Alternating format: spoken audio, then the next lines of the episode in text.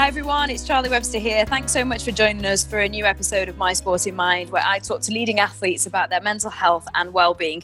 Today, I'm very pleased to be joined by Britain's triple world speed skating champion, Elise Christie. How are things for you at the moment? You're back in training fully, are you?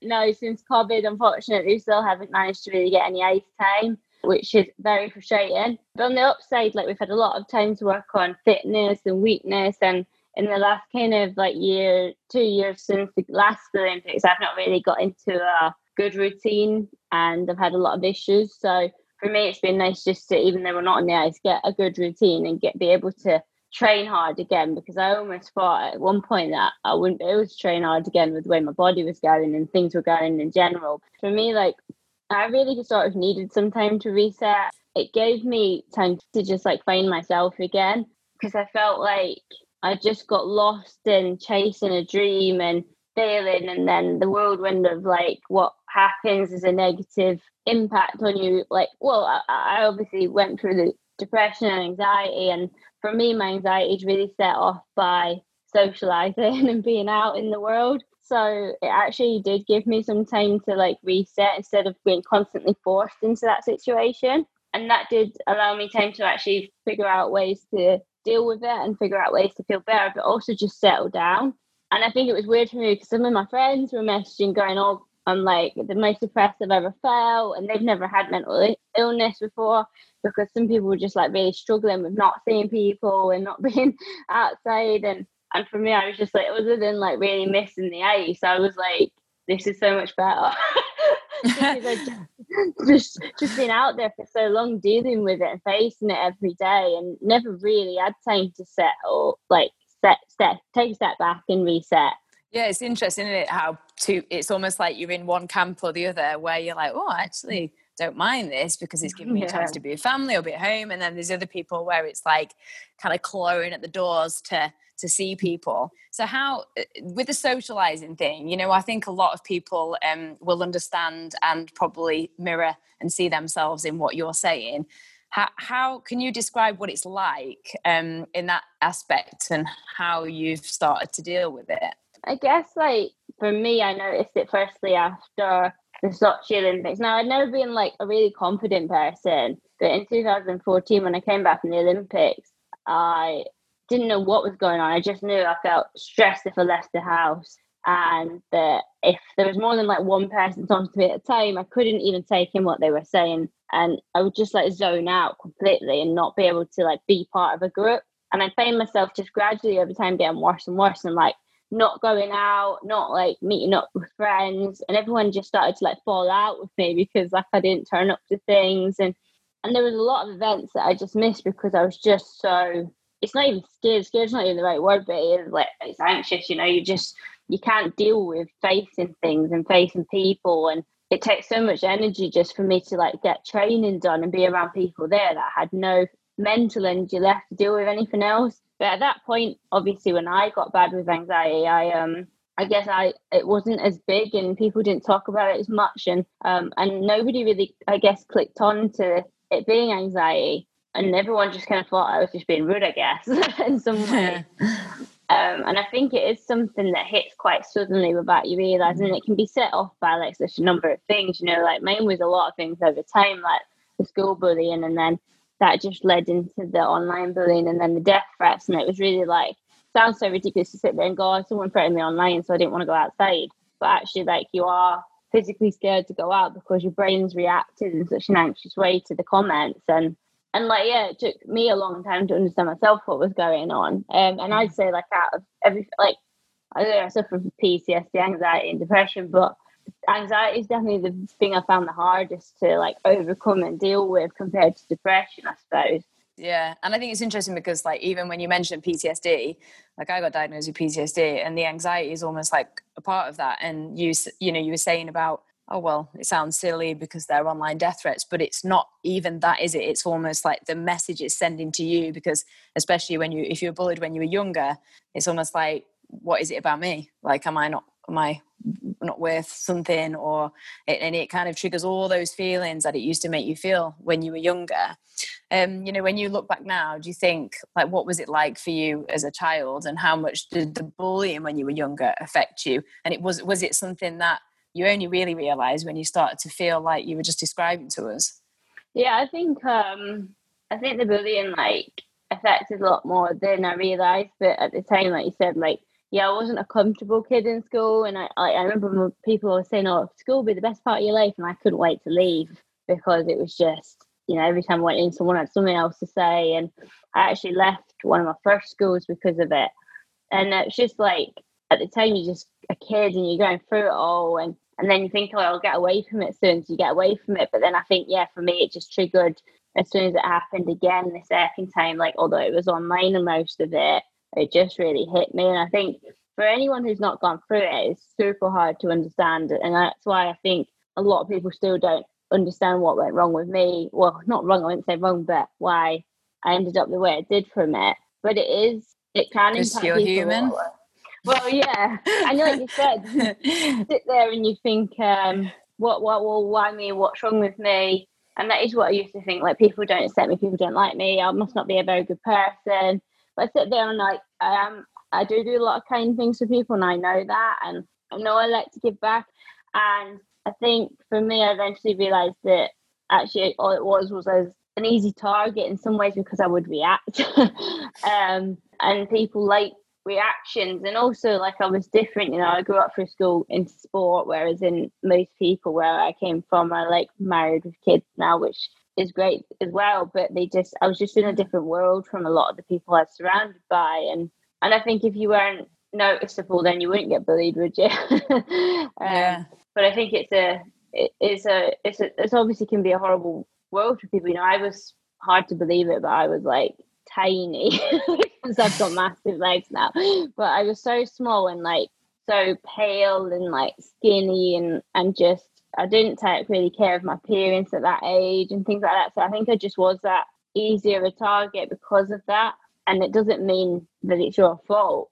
It's just that, and I always kind of look at it from another perspective as well. Now it's like you don't know what's going on in their life to make them feel like, yeah, you do just get some people who are just arrogant and horrible, yeah. and you just have to accept them. But sometimes it is just because someone else is having a bad day and they've got someone to take it out on, you know? Just, yeah and there's not you know it's a small amount of people and there's not a lot of people that would sit and do a death threat online really but it's mm-hmm. hard to get that perspective because you know um, through this podcast we spoke to so many people that you know social media has been a real bad effect on their mental health because um, you know a few footballers I've spoken to on and off this podcast um, they always say that you can have a million amazing comments and then one that just does this to you and tells you you're this. And it's that one that we as humans bizarrely seem to concentrate on. And, and yeah. it seems to to like just affect you. Um, and it's really hard, I think, to shut, shut off from that. One thing I wanted to ask you, what you just said, is you said um, you were from a different background. How much did that, I don't know, play on your mind when you started to get into professional sport? Did you feel like or maybe I don't belong here, or I mean, absolutely you do, but I wonder if that's sometimes yeah. a feeling. Um, just because I think, like with myself and a lot of people, if you come from a certain background, it's definitely something that I had a bit of a chip on my shoulder about when I was younger because I used to think, you know, I went into television and, um, you know, mm-hmm. I was from a very different background from that, and I used to think, oh, I don't think I fit. I don't think I fit in here. I automatically thought people were better than me, and they weren't. It was just my own perception. Yeah, I think um, I think for me, I didn't really grow up like wanting to be an athlete. So, like most world champions will sit there and say it was always my dream to be a world champion, and for me, it, it just wasn't. Like I, I, my family is really academic. I've got accountants and business owners, and like my brother has done astrophysics at uni. So um, that's kind of background came from that sense. But then also just like I come from quite a small town, so the wasn't really many there wouldn't be many big athletes coming or even like you know celebrities or any like it's just a small nice town.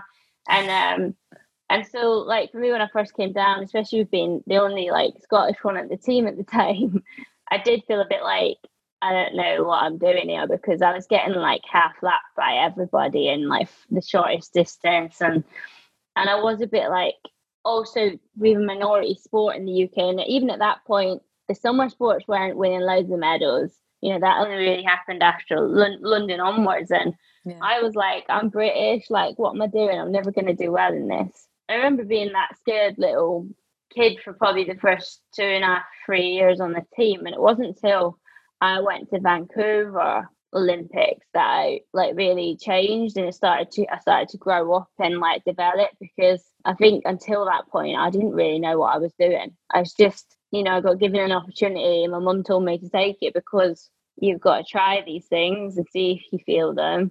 So I'm lucky she did that. But yeah, for me, like I didn't know what I wanted, didn't know what I was doing and and I just kind of it came across me and then it was after Vancouver, I just thought, well, if I'm going to do this, I might as well do it properly. I was going to say, what what was the no? It doesn't though, but I was going to say, what, what made you? you might as well do this. Might as well see if I can win some medals. Yeah. Um, and look what you managed to do. Um, what made you? What do you think it was that made you stay in that though? Because there there was probably ample times and opportunities you could have just gone walked away from it.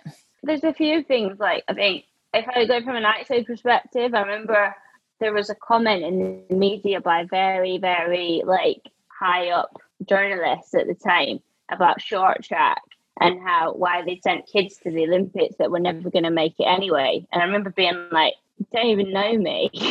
oh my god!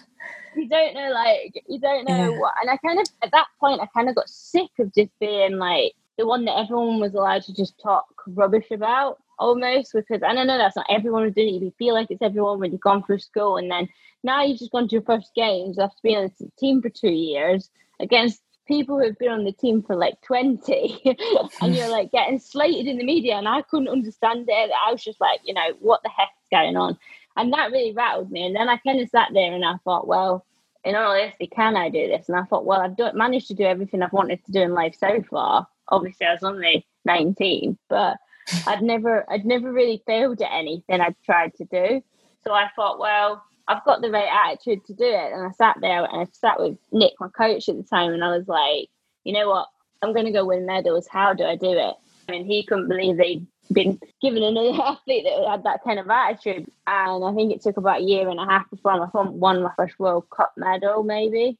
But yeah, I stuck to stuck to the routine and and I, you know, at that point in time, I'd say like I was still going through some like external traumas in life, but in sport, it was like taking me away from them, and it was making me feel like I kind of could go stuff you to everyone that had slated me, and not just not just in terms of like because I was winning medals, but just like I was achieving something that a lot of people couldn't, and I just felt like that's what kept me driven for so long mm. and it made me who I was. So actually, like the bad that had happened to me when I was younger, although eventually ended up biting me in the butt, initially drove drove me to where I got to.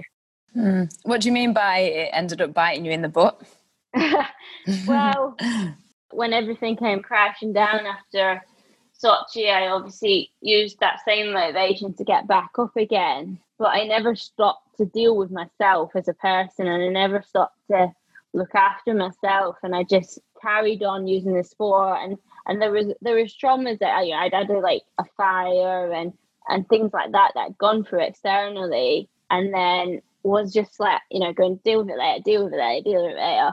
Came up as such a very anxious person ended up depressed about a year and a half later. Now I would say that's the first time I was depressed. I probably always had like a level of anxiety but I'd never been depressed. But I think the anxiety just tired me out so much. And then obviously didn't get a PTSD diagnosis until about a year out from Pyeongchang. And that's when I started to get medicated because a lot went on that year where I basically used skating as my thing, like to judge yeah. myself fully on. And suddenly, six months out of the Olympics, I was badly injured and couldn't train. And that's when I really started to deteriorate because I could see my goal just like slipping away from me. And that was that was when I ended up getting medication because I remember I was seeing a clinical psych by this point, which had taken a lot to get me to do that. And I just remember phoning her and she was like, You don't sound like yourself. And I was like, No, I don't feel like myself. And then so I medicated up to Pyeongchang. Then after Pyeong- Pyeongchang, I didn't deal with anything. I just went numb, completely yeah. numb. Because for me, like, how could it all happen again? How could I be getting more online abuse? Like, you could see that I got on the ice with a basically broken ankle and, and still tried to skate and I was still getting abused and I just I was fourth place in the Olympics because I got knocked over and I just couldn't understand how people could abuse that when they were sat at home doing nothing. What were they what was the abuse? If she goes again, wasting the money of the tax and you know and just and you do start to feel a bit like, oh, maybe I have just wasted everyone's time, you know, like, and it was difficult. And I, I know a lot of people talk about this, but I was, I was the pressure of the whole of short track, and mm. um, and I did feel like I'd ruined everything for everyone, you know, by getting taken out and hurting my ankle. I don't only lose my Olympics, I lost everyone else's at that point, and that was uh, that was that was tough, you know, and and I just I felt like gradually I was losing my boyfriend, and it felt like he was disappointed in what had happened to me at the Olympics. But then also just me, that I started to change, and I'd say, you know, I always knew since Sochi, especially, that there was something underlying wrong. Like you know, I was struggling, but it wasn't till after Pyeongchang it really just went boom. Like I just totally changed. Like, I had these like almost manic phases where I'd be like wanting to spend loads of money that I didn't have because I'm a winter athlete. You know, we don't we don't make cake loads of money. yeah, despite what people think, um, unless you're a Premier League footballer, then no.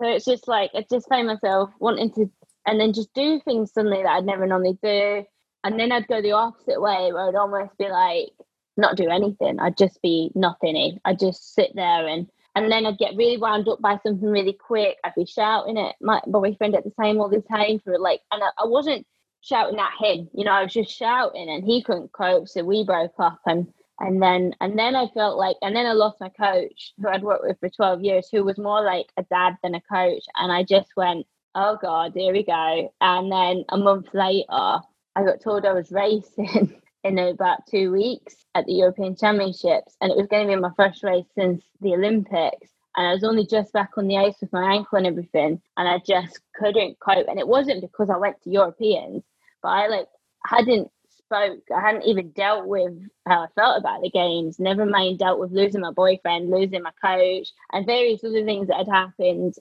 throughout. Like my, you know, my dad was diagnosed with cancer, and there was just there were so many things. I just went, had Christmas, I just remember like, Christmas being like, oh, you know, I don't feel like there's anything left in life for me. You know, I've mm.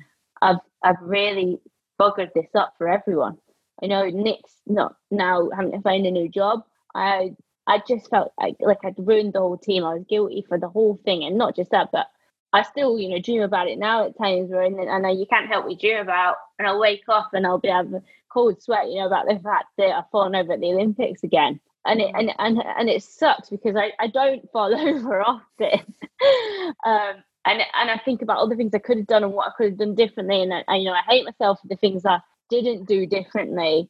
But I was so ill and I didn't realize. You know, I was just I was so mentally drained and and I got to just after Christmas in 2018 and I'd I, you know I'd had enough and I just don't remember what happened really, but I know that I made it out the other side, luckily, mm. and uh, and I knew that from that point, and it, it's not been easy.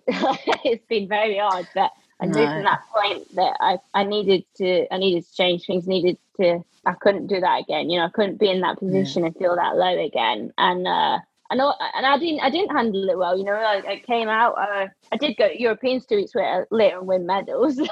But I didn't handle the whole situation well. I took myself off medication really quickly because I thought, well, you know, if I'm better, I need to be off medication. That means I'm better. And uh, ended up injured all the next season because I had my appendix out in July. Me and my coach that I was working with at the time weren't getting along very well. He was a new coach, and I was just, it was rushing me back, and I was rushing back. And a week and a half after my appendix out, I was on the ice skating, and I ended up just riddled with injuries the whole season because it was like, you know, one of them spirals where I've tried to go of torn something because my body can't cope with the load. And but all I could think was, you know, I'm better and better. I need to skate. I'm trying to make my mind better, and no skating makes my mind better. So I need to skate. And then I just remember like in so I'd had my offence out in July and October. I turned up at the doctor and I said, I've not been well since I've had my appendix out. There's something really wrong. I'm I'm knackered all the time. I feel like I did a competition and I only lasted two out of three days of it. I was like, I don't know what's going on. And he was like, he just went, You need to go back on your medication. Yeah. And I just was like, as soon as he said it, I was like, Oh, yes, I do. Like it's taken me a year, two years, I'd say, since the Olympics to get better. I, and not get better, you know, everyone's, I'm always going to have PTSD and struggles. Like, you know, everyone will tell you that. But it took the doctor sitting me down going, you, you need to get back on your, and I came off my medication without anyone telling me to as well. So uh, that wasn't, that wasn't, that wasn't done in the best way either. And I would never advise that.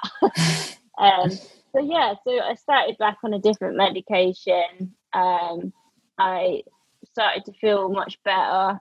I've been sticking to a routine, which has been really important, and uh, I've gradually just, you know, found the things to like about myself outside of skating. I found the things about life that I like outside of skating, and I've noticed that I'm much less stressed when I skate now. so I just, I just feel for the first time in my entire life, like I fit in without skating. I, I mean, skating is still my life, and I am still like on the right track and route to try and win that Olympic medal to finish my career off on a high. But to me now, I can sit there and go, I know I won't die if I don't win it. before, I'd have been sitting there going, I'm going to die if I don't win this mm. medal. And it's not healthy, you know, and, and people, and I think there's a lot of people, and it's not just in sport, and I think sport does add pressure onto that, but people like in everything in life that think that they only exist to do this one thing and it just keeps yeah. them going. But but they don't, you know, there is a lot more mm. to life and uh, and you know you know like we we lost a short tracker recently Dutch girl, one of my best friends, she passed away, and it just she was only 27. Like in February, she was winning Olympic medal, uh, well, World Cup medals, and I just turned around that day she passed away, and I said, you know what, never again will I cut myself because she's wanted to live life one of the happiest girls in the world, and I'm sitting there self harming, and you know what, she's the reason i am not doing that. I'm never, and I wasn't doing it much by this point anyway, you know, because I, you know, I want to get off it anyway. It's not a healthy thing to do but it is a habit. Um, but from that point, I was like, no, you know what? Life could be over it in seconds, and I want to live it now. And I don't want to just live it as a speed skater. I want to live it as me too. And I understand now that those people in social media, they don't know me. They just seen me do a competition every four years. Yeah. like you say with the footballers, it's, it's hard. They get that week in, week out. I don't know how they deal with it. It, mm. it must be awful. Like I get yeah. it. it's almost like they see, yeah, they see that version of of you, but that's it's almost like they see the job, but they yeah. don't see who you are as a person.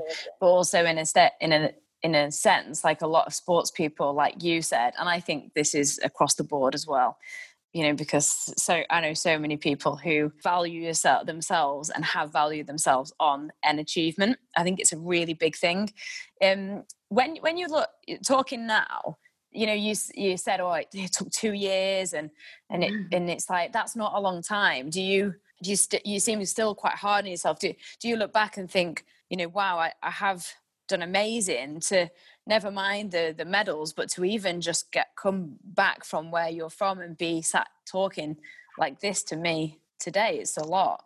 Yeah i think i think that's one of the things that i chose to value in myself. But yeah, looking it like I guess if I sit here as a person and I look back at actually how sick I was, what happened to me, what I came through, and all the traumas I've had. Like most people would sit there and not know I'd been through that many traumas because like my boyfriend now that I've been with quite well, he'd be like, you know, I wouldn't have thought that of you from what you've done. And and it's just like it is amazing when you look at it that way, but it's hard to look at it that way on yourself yeah. as a person. And I think for me right now, as an athlete, it's very difficult to look back and not look back at the things that I could have done differently. And I still have that battle. But right now, the, the biggest thing I could do to focus differently on that is just how can I not make them mistakes next time? And you know, in like, a kind way. Yeah, in yeah, a kind way. but I think a lot, a lot of my errors came from actually not taking enough responsibility and control, and I think a lot of that did come from like the depression and anxiety because I was almost even when I knew things in my heart were the right thing to do, I was too timid to do it, and I think because I was so self doubting all the time. Whereas in like this time around, I guess like me and my, I, I spoke to my coach at the end of last season. I said, you know, we aren't working together. It's not working, and I, and he agreed, and we took action on that. And and now I'm working with a different coach. Whereas in before, I'd have fought it all. I wouldn't have wanted to upset anyone. Firstly, because I'm anxious and hate upsetting people. But also, I, I would have been doubting that it's the right thing to do the whole time because my self belief isn't there. Yeah. And I guess that's kind of what happened at the lead up to the games is like I had the injury and I couldn't speak out and do the right thing that I knew was right. Um, and I ended up getting the games in severe pain. so it was, uh, but looking back now, I just thought, oh, in hindsight, she's just done it and like gone to the games healthy and fit, you know, and it, and it, and it does suck, but it's an easy thing to say in hindsight and an easy thing to say when I'm now, you know, on a routine medication that stops me hitting those highs and lows. I mean, and I also understand people finances. You know, I, I've I've come out of the other end, but I hit a load of financial issues when I came out of that end, and I'm still I've dealt with a lot of them, but I'm still having to deal with that now. You know, like two years of going a bit off the rails, if you want to put it, because I hadn't got into a routine of medicating, a routine of how to deal with it, how to speak to people, how to reach out for help, and and how to deal with myself. You know, understand myself more because I think that's really important. But I am still dealing with consequences of that now, and, and that's okay because you will get through it. There is there is another side to it. I'm getting there, you know. I'm nearly mm. nearly out of that hole. So mm. you know, I just it is hard. I, I get it. Like you, you know, you hear about all the people who do silly things because they've got no money or yeah. financially have got stuck and, and I understand it, you know, I understand what it's like to sit there and think, how am I going to fix this? It just seems impossible, but there is always a way out, you know. And I think COVID's obviously hit people hard financially too. And and you can see even like, you know, Starbucks is struggling. Like, like it's Starbucks. and I think uh, it, it, can get better. That you can always find yourself a hobby or like a lesson or a goal or something that will will get you a step closer. You just got to write it down gradually because looking at I'm, I'm not saying what I had, but if you look at like 20 grand of debt, you know, that's like, how am I going to fix that? It's 20 grand debt. But if you actually go like, okay, go with five years written it all off, each year, how am I going to do that? Each month, how am I going to do that? You know, you break it down into days. Yeah. So as simple as instead of going out buying lunch on a day, you, you make sandwich at home, you do whatever at home. That's already saving a couple of quid a day. You know, it's just, there's so many ways to do it, but it is just understanding that it isn't impossible. You know, there is yeah. there is always a way out. it's sometimes hard as well, isn't it? Especially if you're feeling really depressed about it and low, because that almost like blocks that rational thinking of yeah. like you can do this, you can break it all down. Do you think also it's hard? It was hard because you were seen as this. You know, you kind of pushed into the limelight, and I mean, I remember watching you um, at both the Winter Olympics and but at the same time there's this perception of you which probably isn't the reality of who you are. Do you think that also made it harder? And do you feel like you had to live up to that expectation and hide maybe what was going on with you on all those levels emotional and financial?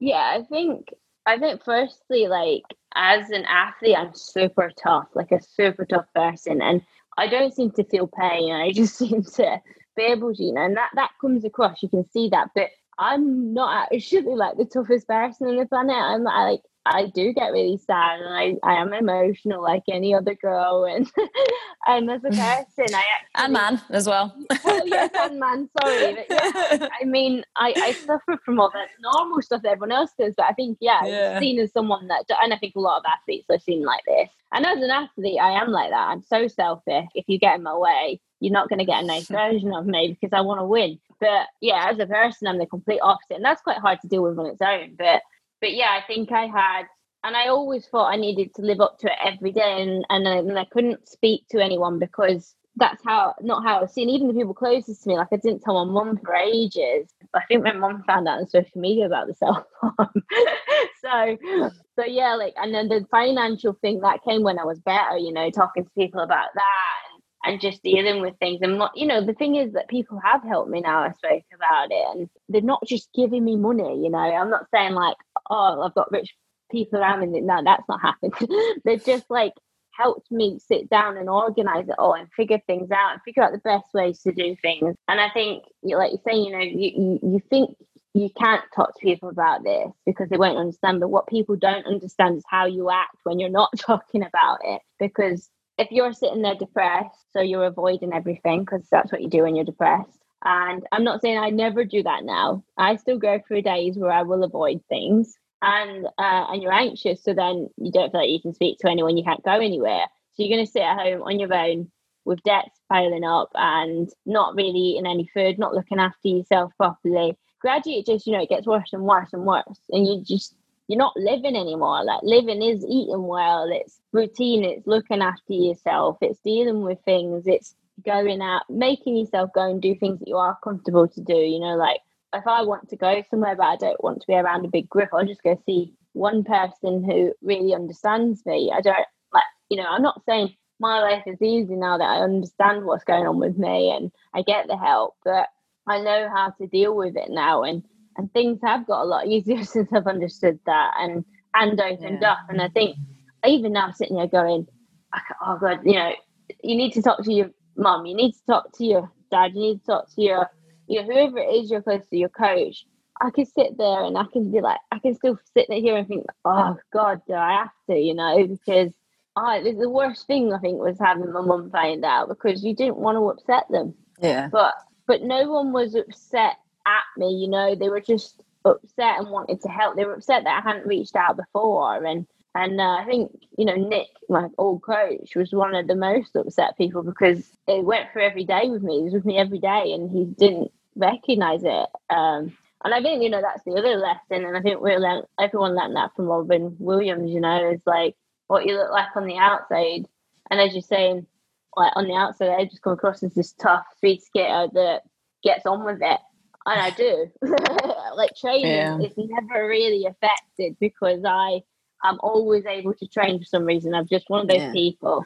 But as soon as I get home, I'm, i can be completely different. You know, I can be sleeping all day. I could to avoid things. I could, and it, and I think that's why routine is important because that's the one thing I found last year being injured was I went out of my routine from skating and training, and I didn't function. You know, I couldn't get myself out of bed, couldn't get myself to do anything.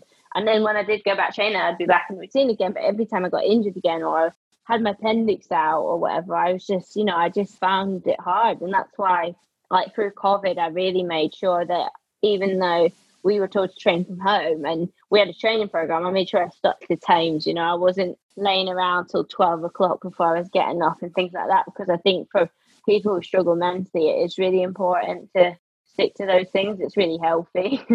yeah. Yeah, it almost makes it worse, doesn't it? Which is probably why you could train, because I think sometimes it's the um, we had that on uh, somebody else mentioned on the podcast. It's almost like when you um, sit and have your own time. I think it was Ryan Bennett who said it Premier League football, and he was like, "I'm all right when I'm playing football. It's when it's when I when I'm on my own and when I yeah. sit down and when I don't have when I don't have that." Um, just one thing I wanted to pick i mean there's so many things i could talk to you for mm. hours like mm. honestly um but i mm. wanted to just mention the self-harm because i think sometimes it's something that a lot of people don't understand and still is not talked about a lot within mental health i think we've started to talk a lot about depression but not maybe the other mental health that comes around it because mental health isn't just about depression it's really interesting talking to you because um I did this uh, qualification around some of the, these things, and a lot of what you were talking about was the avoid, avoidance. It's really common. It's one of the kind of like they call it like maladaptive behaviors around depression, and then you talked about getting angry again, completely normal. Um, you know, and it was all the, these different things um, that you mentioned, and then even the buying things. That's like a self soother. That's like soothing to try it like distract. Um, but then the self harm. I self harmed when I was a teenager. And so I wondered what your thoughts were on it for anybody might maybe is self-harming or knows somebody that's self-harming that maybe doesn't understand what it is. For me, it was very much um, a case of feeling quite numb and also confused about how I didn't really like myself and confused about my situation. So for me, that it, it was very much around feeling of worthlessness and trying to figure things out and, and numbness in a way. Does that do you relate to any of that? Yeah, I think when I talk about it, I had like two reasons that I did it. And one of the reasons was the same as you, where I was like talking about the numbness, like almost I couldn't feel any, which is also the reason I became off medication because I had that belief that the medication makes you numb. It does not.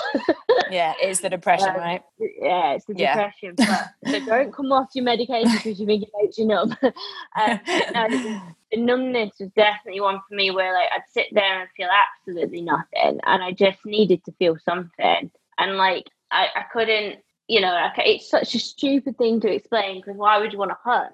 But it takes your mind off the hurt that's going on inside, I suppose. And and um and yeah, so for me, I had the numbness and, and I need to feel something. And then there's also the other reason for me was around the anxiety. And the anxiety one was the one that caused the really bad cut. That uh, I would be so torn up inside and I'd have this feeling and a lot of people say it's about anxiety, it's in your chest and it's building up and it's building up and it's building up and, and you can't it's like painful but it's not actually pain and and you just want it out and you just want to scream or throw something or break something and eventually when i couldn't spend any more money and do anything else and i couldn't train or whatever at the time i i i, would cut because it would take that pain away because the pain would be external. So it's almost like a release of emotion. Yeah it was like a release of emotion but the thing that's so unhealthy about self-harm is firstly that it ends up a habit because it's like the same as spending money in a different way, but you are releasing it in the wrong way. And you know that every time you do it, it gets gradually worse. You get more confident with it. And it just is not a healthy way of releasing anything. You'd be better going to sleep, you know. Mm. It's almost like reminds me of like almost alcohol or drugs. Yeah, alcohol. Yeah. I'd, I spoke. I think I'd link it really closely with the set. If I always say that, and I think because like sports people can't drink or do drugs, they will go to self harm quite often. And I think same with maybe teenagers because you know they, they haven't. But it's, but it's the same. You know, like alcohol is such a negative thing to do, and it just and the more you drink, the more depressed you actually get. Even at the time it's giving you that little high, and it's like your self harm does give you the the high almost, which is just seems so messed up when you say it, isn't it? But it's it's just not because you're not yourself at the time, and I would have never said that I was someone that like was suicidal. I had enough of life, like, and I, I class that very differently because I wouldn't put myself in that category of suicidal, but I did nearly do it because I'd got so into such a bad cycle of self harm that, and I just remember being there that day and thinking, I've had enough and pressing as hard as you can and, and doing it, you know. And, and I remember like 30 seconds later, like, I don't want to die, you know. Mm, it's almost so, like, like, emotional exhaustion. Do you think it was just like, yeah. oh, my, yeah, you, know. you just there's so many things that have led you to this point, and you can't cope anymore. You can't cope with feeling it anymore. You don't want to feel it anymore. And then that's where depression comes in because then you go, well, I'm not going to feel it anymore, and you go numb. But there's only so long you can switch between those two before you've had enough, and that's why you need to speak instead of self harming. And I think for everyone who's on the other side of it, like, you know, it's really important to understand why people are doing it because I think there wasn't many people at the time that could speak to me. They would they would run away, you know. They'd be like, Why has she done that? Oh God, what do we do? How do we deal with it? And people would go, if she's not gonna speak to me, I won't speak to her. And like that's the worst thing you can do because if you for- force it out of me, then I would have I would have spoke about it, but everyone was going, "What's that cut?" And I just well, I've walked into something. They go, oh, "Okay," even though they knew it wasn't. Yeah. And I think that, and I know it's really hard, but that's the worst thing you can do because I'm not going to open up to you about it. You know, yeah. I'm in I'm in the worst place in my life right now. like, yeah. Um, That's almost like it, that phrase "speak up" is is hard, isn't it? Or speak because yeah. when you're in that dark place, when you've got depression, when you're self harming, any of those things, is you're not automatically just going to go, yeah, I'm in a really bad place right now. Um, yeah, because it's so hard and you put up that barrier, don't you? And there's so many, I think, feelings that go along with that where it's your natural thing is to almost isolate yourself even more and not tell anyone. Yeah. And I think the only reason really mine never got spoken about properly what was because I did that bad cut and I had to get the physio to glue it because uh, the, the glue came undone and um and you know whatever and the stitches. So I had to get they put because I was training they popped open anyway gruesome. Sorry. Too much info it's all right but, I'm not scared. but he had to uh, he had to redo it and I said in time like I want this you know I don't want this being out anywhere. And he was like there's so much confidentiality you can have but this is duty of care I'm gonna have to. And I kind of like was like relieved even though I would never have gone to him and gone, "Can you please tell everyone?" and like not everyone, but you get what I mean to help me. But I was relieved actually that everyone just knew all of a sudden the people that needed to know, you know, my coach, my manager, like people that needed to know knew. And then and then obviously like I didn't come out to the world until it's probably I think it must have been five months later when I felt I could speak about it because I'd had those people around me that I was able to speak to about it. But if they hadn't done that at that point, like I don't know if I'd have ever been able to talk about it. And and that's the bit that I find hard is I'll have people going to me, well, how did you how did you eventually speak to someone about it? And I'm kind of like, well, no, it was forced, but it wasn't forced. Do you know what I mean? But it yeah. was managed, and it was it was. I did tell one person, but I think it, that's why it's so and and it's our job. But I think it is so important for the people around who do notice these things to to push for it. And you know, I've worked with someone recently who I seen doing it, and I picked up on it, and I just went, you know, I just went straight up to them, and I was like, and I didn't tell anyone else. Obviously, I just was like, look, is that self harm? And they just went, no, and I went, yes, it is, because you know, like, you know when you self harm what it looks like, and and they went, yeah.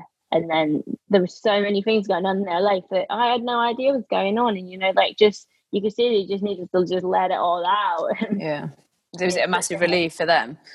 Yeah, yeah, yeah, definitely. And I think that's the thing, and that's the thing I could could have been better at the time was definitely like instead of picking up the blade, pick up the phone. You know, there is always someone that will speak to you, and they will just. You know, my best friend Charlotte, who was on team with for years, she'd have come around at any minute and you know been like, you know, sit with me and we'll find something else who will put a movie on. We'll gradually take your mind off it, and you can talk to me when you want to talk to me.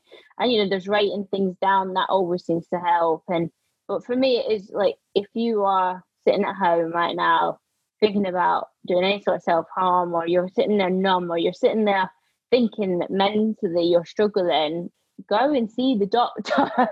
you know, they, they see people like this all the time. They're trained to deal with it, and it isn't your fault you feel like that. It is a hormonal instability. like, well, your hormones and actually, trauma as well, and yeah. trauma, yeah. yeah. And it's it's your brain reacting in defense. It's trying to look out for you, but there's a way to train your brain to think differently about things, you know, and everyone can be helped no matter how bad you feel for sure. And you can always there's always going to be a sunny side to it. And that doesn't mean it's going to be sunny every day. yeah, I don't think that's realistic in life, do you? I think that's one message I try and get out. And it, that even with myself, I think sometimes it's like if I wasn't feeling okay for a day, I'd be like beat myself up about it. Yeah. And I think one of the biggest things that's helped me is to accept that it's it's okay not to have a good day. And I know that sounds really simple, but for me, it was a lot about that acceptance because I, am a bit of a perfectionist. so, like, if I wasn't having a good day, then I'd make myself feel so much worse about it. Yeah. Well, I think I think that's another thing. Perfectionist slash OCD. Like, I think a lot of people who have depression, anxiety, or other mental health issues do suffer from that. And I, it was so funny for me because I grew up a right little messy mucker. I like never had anything organized. Everything was all over the place. When I even when I had my first flat, it was a mess all the time. As soon as I had the fire, and this must have been like the point where I just started. But I had the fire in my apartment. I totally changed. I was well, how old was I when I, I think I was about twenty one. So it was about twenty one, and I had the fire and woke up and lost a lot of stuff and had to climb out the window. Uh, that must have been so scary in itself. Well, yeah, I, see, that's another point where I spent a few months thinking I should have been dead. So, like thinking when you know, like that movie, what is it? Uh, where they, they they should have died in the plane crash and then they don't, and I was a bit. Oh, like it's almost like survivor's guilt. Yeah, I was like, yeah, not, you know, I was like, but uh, but no, I think I really changed after that, and I think like a lot of people do suffer from that the perfection thing and the OCD side of things. And I sometimes I, I'm I, am i am late for training, not well not late, but I mean I made myself in a rush for training because I'm be trying to put p- pillows perfect in the ass first, and then if I like do something a little bit crap, like if I stood on a block on the ice, which is like nothing, I'd spend the whole day thinking about why I stood on that block on the ice, and it's not good enough, you know. And it's just like, oh god, oh, I'm laughing because it's that's what I do as well. I've had to I've had to learn I guess you've had to learn skills to try and deal with that as well, like to mm. try and rationalize and have the Teflon. And it's the same as like I guess you're probably set off by things people say. And um I actually found this a very important learning from my psychologist was uh, and I, I don't actually work with her anymore now, but when I did, she said only make time around you for the people that don't harm you. And okay, you will never be able to get rid of everyone that upsets you. But I choose to like at training, if there's someone I know that can set me off quite easily, I will just stand away from them. You know, I won't put my attention towards them so that I get less out of them. But I also did cut out a lot of people in my life that had a negative impact on me. And I think that's very important. It's a hard thing to do. And I sit here going, you know, I haven't got loads of friends but I've got the friends that keep me happy and I keep them happy and and they're important. I don't have people that set me off. And I think that is really important too because like you're saying with the like the kind of overthinking thing, you can be sitting there thinking all day about something someone said. Um, so I've learned to really rationalize those things now and think like, uh, say last week at training, someone said something to me like, oh man or something, you know, I'm just giving an example and I might sit there thinking, I train me hard all the time. What, what have I done wrong? Am I not doing enough? Blah, blah, blah. So I'll sit there and I'll think, now, right, what happened to him today for him to say that? And I'll think, right, okay, well, actually, he couldn't finish a hill run. Maybe that's why he's acted like that, you know? And, and it is rationalizing it to that because actually, if I'm in a bad mood and everything's going wrong, I'm not the nicest person on the planet either. And I think it's understanding that about yourself and relating what you do to what other people do too, because people are just human. yeah. And there's so so many things you said during this that can people can take away. I mean, like some of them is routine and how important routine is. I agree completely about getting any toxic people out of your life or people that you know you don't feel like you can be self with or that harm you in that way. And you said about going to a doctor as well and speaking out. Is there anything else that's really helped you get to where you are? And I know also one of the most important things I think you've said so far on this, which I love, is that um it you know it's it's there. You're not all of a sudden better. No. You know, and it's there and it, that's okay that it's there and you can live well with it and you can and like you said accepting it doesn't or going to a psychologist and make it all disappear it just helps you cope with it. Is there anything else that you would give advice to people on? Um i think like the only other thing is like just really finding something that you do love doing and it can be something as stupid as like so for me i love skating yeah but that is my job and that also sucks at the same time. So i had to find something else you know that i like doing and I really like kind of like makeup and beauty. So I went to look into that kind of stuff. And it, it's even stupid if you just like if you like decorating, if you like drawing, if you like music, if you like but it's actually set in like at least two days a week aside and not the whole day. I'm not saying you still go to work. I still go to train. I don't just set two days a week, but you set like at least two days a week where you actually do what it is you enjoy. And like that means if someone asks you out that day, don't feel like you have to go do what they want you to do. You've got that day already set aside, planned out for something that you enjoy because you are good at other things and you are you will enjoy things. You just need to find what it is. And you might not find it right away. You can try loads of things first. But I, I think that's really helped me is actually okay, I always thought I had something to do because I skate and I like skating. But actually it's the thing that causes me the most stress on the planet. So, what else yeah. can I do that actually doesn't stress me out and I just enjoy? And mm. and for everyone, there's something. You might even just want to go in the bath for an hour with music and you know candles and relax yourself, or you might be more social and want to go go karting. I don't know. Yeah. Build a car. Yeah. so I think yeah, everyone's always got something that they will just really enjoy doing. And yeah, I love that point. Really, really important, even if it's eating chocolate, you know. And I'm not allowed to eat chocolate because I'm an athlete, but yeah, it's all about the endorphin.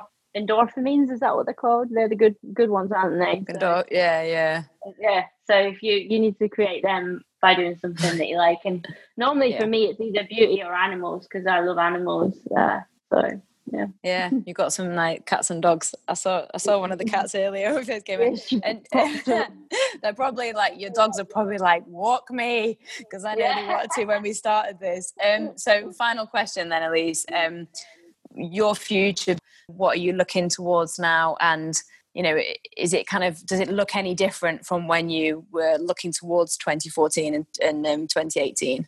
Yeah, yeah, it's very different. Um, for me, like the way I there's there's a few things. Like firstly, now I want to win a medal, hundred percent. Um, I will be more focused on one or two distances instead of all three this time, just so that um I can work on my strengths a bit more in that sense.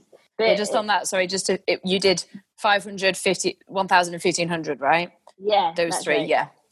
So I will still probably skate all three, but I'll be more focused on the sprint too. Right. Um, but also I've spent a lot of time taking a step back from like what I'm good at and working on what I'm not good at technically and tactically so that I can be more adaptable race skill wise. So there is that. But then it's also just my approach in terms of social media and media.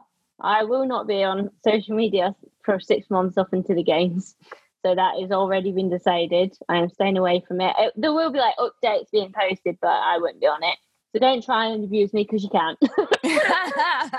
yeah, don't even waste your time. Not fun.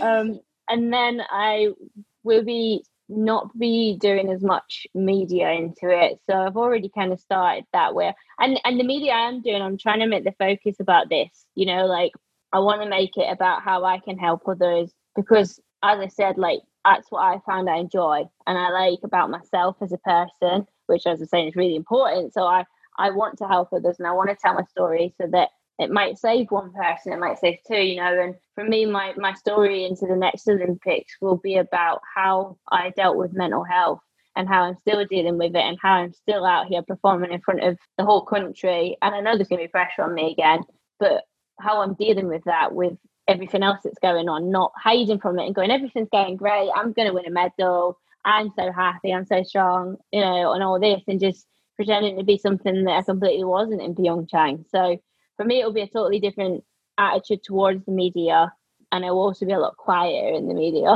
Um, I, as I said, focused on this, but for me, I just want to enjoy it so that I give myself the best opportunity I can.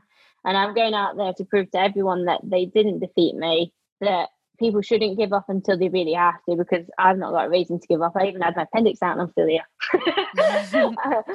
and uh, and just that I'm ending on a high either way for me now because I'm a world champion already. I I want to go into that games with the best opportunity and knowing that I can win a medal, but not feeling like if I don't, the whole world's going to hate me or I'm going to hate myself. You know, it's just not worth it. Um, so I really want to show people how fun it can be again. And I hope that that leads to a medal. And I think it will because when you're enjoying your sport, you do do a lot, much better in it. So yeah, I think so. I think it, it, I just know by that point I'm ready to hang up the skates either way. I know I'm ready. Whereas in, I would never have retired after Pyeongchang if I didn't medal. Whereas in now I know like this is it, my last one, and going out I'm gonna. I just feel like I've got to go out on a high. I just feel like it just wouldn't have all happened like this if I wasn't gonna. yeah, it's almost like it's happened for a reason, and and your story is really incredible and really inspirational. Because you know, if you think about it, if you'd have, I know this sounds, but if you won those medals and oh great, that's all lovely, but actually sometimes it's that whole thing where it's like you went out and you go repeatedly out into the arena. That's what life's about, right? If you don't constantly yeah, put yourself in the arena, then you never know. Yeah, and I think I could sit here now going, well, half the population knows I should have about three, three, four Olympic medals by now that I haven't got, but I could, okay, so I could be one of the most successful short trackers in the world in that sense. That I know I'm already one of the most successful short trackers in the world, you know, and in the short track world, people know that. So for me, it is like showing the kids who watched me at the last games that I did come back and try and that they shouldn't give up either. I could have easily walked away. I had so many problems still after yeah. Olympics, but um, but for me, it's about showing them that they shouldn't give up unless there's a real reason to. You know, like you get a really bad injury and you can't do it anymore, then fair enough. But yeah, I don't yeah. think you should ever give up on your dream unless it's time to give up on your dream. yeah, it's how many times you get up the canvas, right? Not how many yeah. times you get knocked down. yeah. Um, thank, thank you so much. Um, honest, honestly, I can't wait. I can't wait to follow the rest of your journey, and oh, it's been incredible to talk to you. And like you've been so open and so honest and i just want you to know that myself and everybody listening is super super grateful for that and it's not yeah. it's not it doesn't go amiss and you've helped i mean just even chatting to you it, it makes me think certain things and you know it's inspirational to anybody so thank you so well, much. Thanks for having me. um, yeah, and and we won't send you any social media messages six months before, but um, before that, people maybe can, but nice messages only and encouraging ones, please. Um, yeah. But yeah, honestly, thank you so much. It's been an absolute pleasure, and good luck with everything. Thank you. Thank you. Um, thanks. Uh, thanks so much, Elise, and thanks to Sporting Mind charity for their support with this as well. And don't forget, if you are really struggling, you can reach out to charities such as Mind and the Samaritans. And like Elise said, you know, go, go to a doctor. People do understand, and people deal with these things, and there's no judgment there there is help out there, I suppose is a message I want to say. And however you're listening today, we'd be really grateful if you don't mind me asking for a review on our iTunes podcast page. Thanks so much for listening and share if you can on social media, and we'll speak again soon. A massive, massive one more thank you to Elise. thank you.